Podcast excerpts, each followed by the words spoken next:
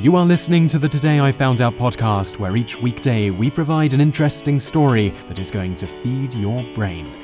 You can read more great articles like this by going to todayifoundout.com. Hello and welcome to episode 24 of the Today I Found Out Daily Knowledge podcast. It's with me, Simon Whistler, and in this episode, you're going to learn about lemming suicides, and in fact, that they don't actually commit mass suicide despite the popular belief. And in the bonus fact section, you're going to learn a little bit about this strange creature. To get more great content just like this, head on over to spokenmatter.com forward slash today I found out, where you'll find our brand new five hour long audiobook for just $5.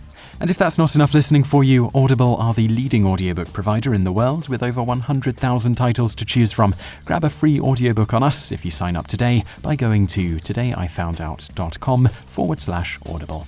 Let's get started with today's show. Lemming suicides. Contrary to popular belief, lemmings don't commit mass suicide. So when did this myth get started?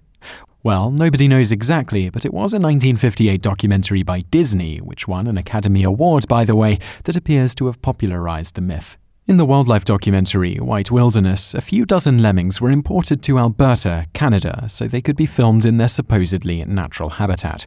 The filmmakers used close up shots to make it seem like there were thousands of lemmings migrating. They had the lemmings on a snow covered, lazy Susan style turntable and just filmed them as they ran. They also filmed them crossing a little stream. Once they got all the shots they needed, they used the turntable to launch the lemmings over a cliff into a river and filmed this in the same way, making it seem like a mass lemming suicide was taking place.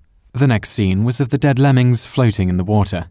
The theory behind why they would commit this mass suicide, as explained by narrator Winston Hibler, is that they get all worked up from the frenzy of running with all the other thousands of lemmings.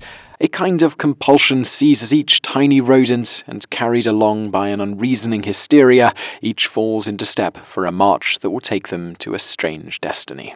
In the film, he then proceeds to explain how the lemmings are approaching the sea, which is actually just a river, because, in reality, Alberta is landlocked, at which point, driven by the hysteria, the lemmings cast themselves into the sea.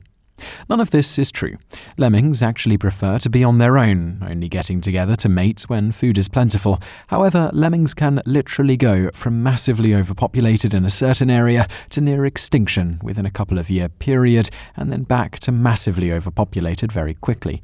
This actually happens in a semi regular cycle of about three to four years, and to date, nobody knows exactly why. The standard theory is that it simply has to do with available food sources, predators, and the harsh environment they live in, often in extremely cold regions like northern Alaska and the like. When the lemmings are in the upswing, where they are massively overpopulated, they tend to go into a phase where they like to spread out and disperse to new areas where food is more plentiful and there is less competition for that food. When this dispersal to new areas happens, they can sometimes appear to be traveling in large groups, but this is just because there are so many of them. They aren't actually traveling together. It's a dispersal, not a migration. When they are dispersing, they often do find themselves in the water, but here's the thing lemmings can swim.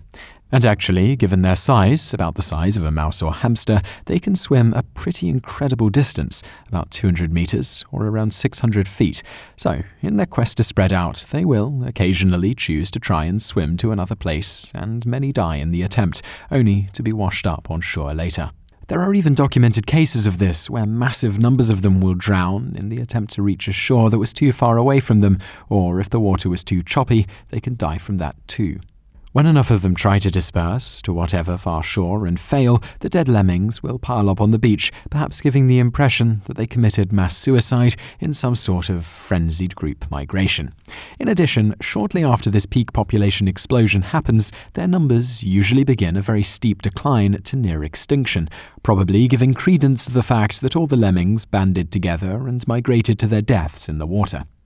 As noted, despite the fact that it is often cited that it was this Disney documentary that started the myth, this is not the case either. There is a reference to huge numbers of lemmings jumping off cliffs from a 1954 American Mercury article, which is a full four years before Disney's documentary came out. On top of that, there was a 1955 comic by Carl Barks titled The Lemming and the Locket that portrayed the same type of thing. All of that aside, the people working on the documentary took their job very seriously, so they wouldn't have just made something up like that. They clearly thought it was true. It was very common back then, and to a much lesser extent today, for people making nature documentaries to simulate or force actual wildlife events like this by making the animals do what was needed of them for the shot. As to how far back this myth goes before the Disney documentary, nobody knows, but it is pretty clear that at least it was around before this documentary began filming. And now for today's bonus fact. Lemmings are a type of rodent, not unlike mice, muskrats, hamsters, or gerbils. They are typically found in North America and Eurasia and prefer the cooler parts of these regions, like Alaska and northern Canada in North America.